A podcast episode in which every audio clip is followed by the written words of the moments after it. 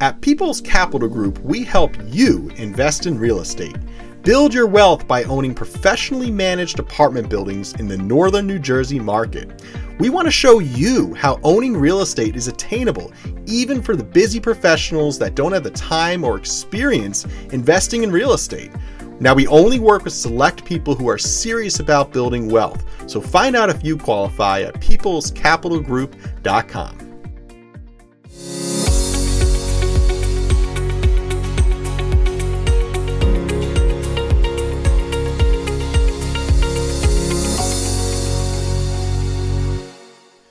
Welcome to the Passive Cash Flow Podcast, where we help people invest in real estate. Now, some episodes include interesting guests that span dozens of different types of industries. Other episodes offer analysis of popular topics that pertain to people seeking to learn how to build passive wealth in real estate. So, listen in and enjoy our off the cuff podcast made to entertain, educate, and help you learn how to create passive wealth in real estate. Today we have an inter- interesting topic. I'm going to talk about qualified investor versus an accredited investor. That's crucial information here. So, this is a very interesting topic here an accredited investor and a qualified investor. We're going to break into what that exactly is, the difference between the two, and why it's important to understand the difference between these two options and uh, which one you may qualify for, if either one. Uh, so, what is, uh, well, first of all, what does it take to become a successful real estate investor, right? Do you have to be accredited? Do you have to be a qualified investor, a sophisticated investor, which is the other end of the spectrum, kind of getting started? Well, you can be any one of those three sophisticated, accredited, qualified investor. We'll break in all those definitions today and we'll explain exactly the benefits of being one or the other and uh, the risks in, within, within as well. So, why do we classify investors? Well, the SEC actually is in charge of classifying investors and making sure that uh, people understand what they qualify as, and also operators, uh, such as myself, real estate syndication operators, understand who we can solicit to and what we can and can't say, and who can invest in us, who and who cannot invest with us. Uh, following the economic crash of the Great Depression in the late 1920s, a regulatory, regulatory framework emerged in the United States to protect individual investors, entity, and the markets from similar events occurring in the future. So that's why we have these standards, and that's why we have these classifications, and that's why the Security and Exchange Commission exists to, pr- to protect consumers and companies from scrupulous investment opportunities and untrustworthy uh, operators as well. So we had the Security Acts of 1933, which uh, brought in the SEC here to uh, make Securities Act encourage greater transparency with the financial markets. And it basically required that all investments made available to the general public are registered with the federal government bodies such as the SEC. This is to prohibit uh, deception and misrepresentation, other fraudulent activities, and the sale of securities. Then in 1940, we had the Investment Company Act, and this kind of uh, furthered the uh, football down the down the field here. And uh, basically, privately held capital firms are required to register and invest as investment companies when they make or propose to make public offerings of outstanding securities that are not solely held by qualified investors. So, uh, a bit of a, a word salad there of a definition. But the bottom line is we want to have classifications for investors, and as an investor, you want to understand what qual- what classification you fall into. So first off, what is an accredited investor? So the SEC defines an accredited investor as someone who individually earns $200,000 a year or their household income is $300,000 a year and they expect to make the same amount next year or they have a net worth of $1 million, not including their primary residence. Now, to become an accredited investor, uh, one has to make those incomes or create that net worth. And once they've accomplished that goal, they can then become accredited investor. Again, we have the income, we have the net worth, and then, of course, you have private companies that can become accredited investors as well. So, a private organization with assets over 5 million also qualifies as an accredited investor entity. So, what are the advantages of the accredited investor status? So, an accredited investor is going to have access to essentially more investment opportunities than lesser qualified investors. A sophisticated investor is someone more so getting started with investing in uh, the asset class, has some experience, but uh, has lesser capital reserves than an accredited investor. So an accredited investor is the next level up, and that that's a higher net worth individual and uh, stronger than a sophisticated investor, ideally. And therefore, more uh, more companies are open to working with accredited investors, and more funds are open to accepting accredited investor funds because as the operator, there's less underwriting and less risk working with accredited or qualified in, uh, buyers or quali- as opposed to sophisticated investors. So generally, accredited investors have access to more opportunities, and therefore they can find better investment opportunities. As uh, same with qualified buyers as well. Qualified investors can find greater investment opportunities uh, qualified investors and accredited investors find greater investment opportunities than sophisticated investors. So that's one of the greatest benefits of being a qualified investor or an accredited investor. The disadvantage of an accredited investor status is that you're essentially the SEC is saying, "Hey, listen, you're a big boy. We we assume you know what you're doing. You've accredited a good amount of you've established a good amount of wealth.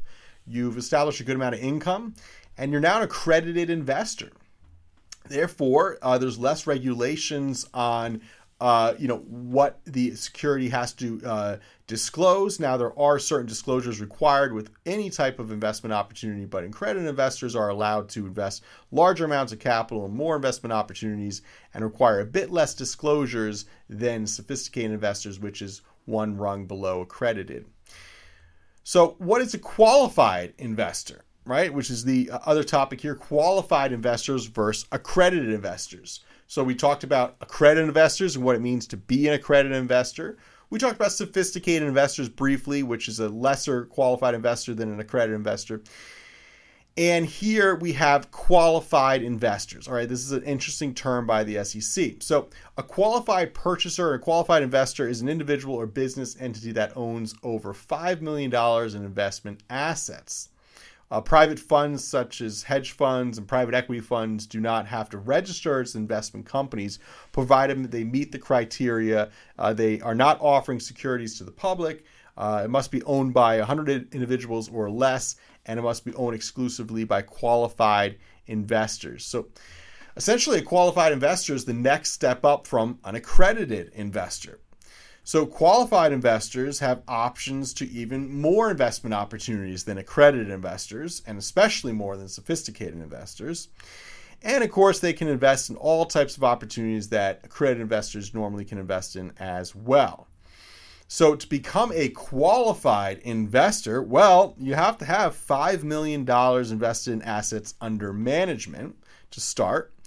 Also, investment wise, in addition to that, any individual entity or investment manager that has invested a minimum of $25 million in private capital from either its own account or on behalf of qualified investors can count as a qualified purchaser, okay, also as a qualified investor. A trust that's managed or sponsored solely by qualified investors is considered a qualified purchaser as well. And uh, of course, you want the net the portfolio with a net worth of over five million dollars and entities. An entity owned by qualified purchasers or qualified investors also qualifies as a qualified purchaser status. So, how is qualified investor status determined? Well, securities such as stocks, bonds, and notes. Okay, uh, real estate, of course, and uh, such as apartment buildings or different types of real estate ownership or real estate syndications they're invested in. Uh, primary residence or places of normal business operation are excluded from the real estate category commodities and futures contracts, um, collections of commodities, for example, precious metals that are held for investment, okay, uh, swaps or other negotiated financial instruments with the exclusion of securities held for the purpose of investment, any binding capital commitment of an investment company or commodity pool, and liquid assets, of course, cash in the bank. All these things can help one uh, qualify as a qualified investor or qualified purchaser. So, what are the advantages of qualified investor status? Well, just like the advantages of an accredited, accredited investor over a sophisticated investor, a qualified investor over an accredited investor, well, they have access to even more investment opportunities. We're talking about a larger net worth, a larger investment capabilities, and therefore access to even greater investment opportunities, maybe off market uh, businesses or angel investor opportunities or different uh, venture uh, capital opportunities to invest in uh, spawning businesses or new technology. Some of the disadvantages of being a qualified investor are that you have even more responsibility for completing due diligence. And also, you're investing a larger amount of capital, therefore exposing yourself to more risk. So, of course, a loss in that investment can be more substantial as well. So, while qualified investors must prove they have the funds, investment experience, and financial sophistication to foot potential losses, whenever you're making a larger investment on the scale of tens of millions, of course, the risk is escalated.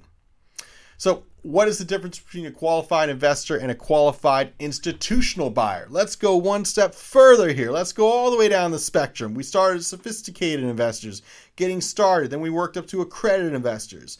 Then we touched on qualified investors. Now I'm going to explain qualified institutional buyer. So in this case, a qualified institu- institutional buyer is deemed to have the experience and financial muscle to participate in the trade of unregistered securities the institution must manage over $100 million in securities from issuers that are not affiliated with the institution to be a qualified institutional buyer here. So, it's important to understand there's tons of different uh, strategies here with uh, different amounts of wealth that you're investing. Of course, if you're a single accredited investor, you're going to have a different investment strategy than a qualified investor, and definitely a different investment strategy than a qualified institutional buyer. Of course, if you're at the top of the spec- spectrum as a qualified institutional buyer, you're probably working more for like a, a large family office or hedge fund and uh, working with $100 million in securities. Um, it costs a mid-size or smaller hedge fund would be more in the qualified investor status. So why is investor qualification important? Well, quite frankly, on the operating side, I need to know who's investing with us. Therefore, I know what type of disclosures to offer, although we offer basically all the same disclosures to all of our investors.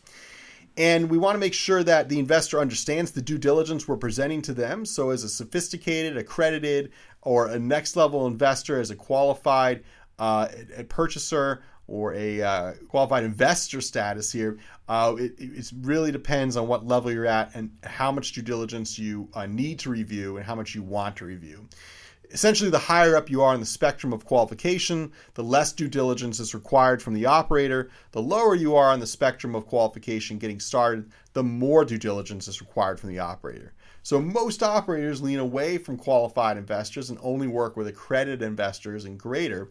We do work with qualified uh, investors all the way down to uh, sophisticated investors and accredited investors as well.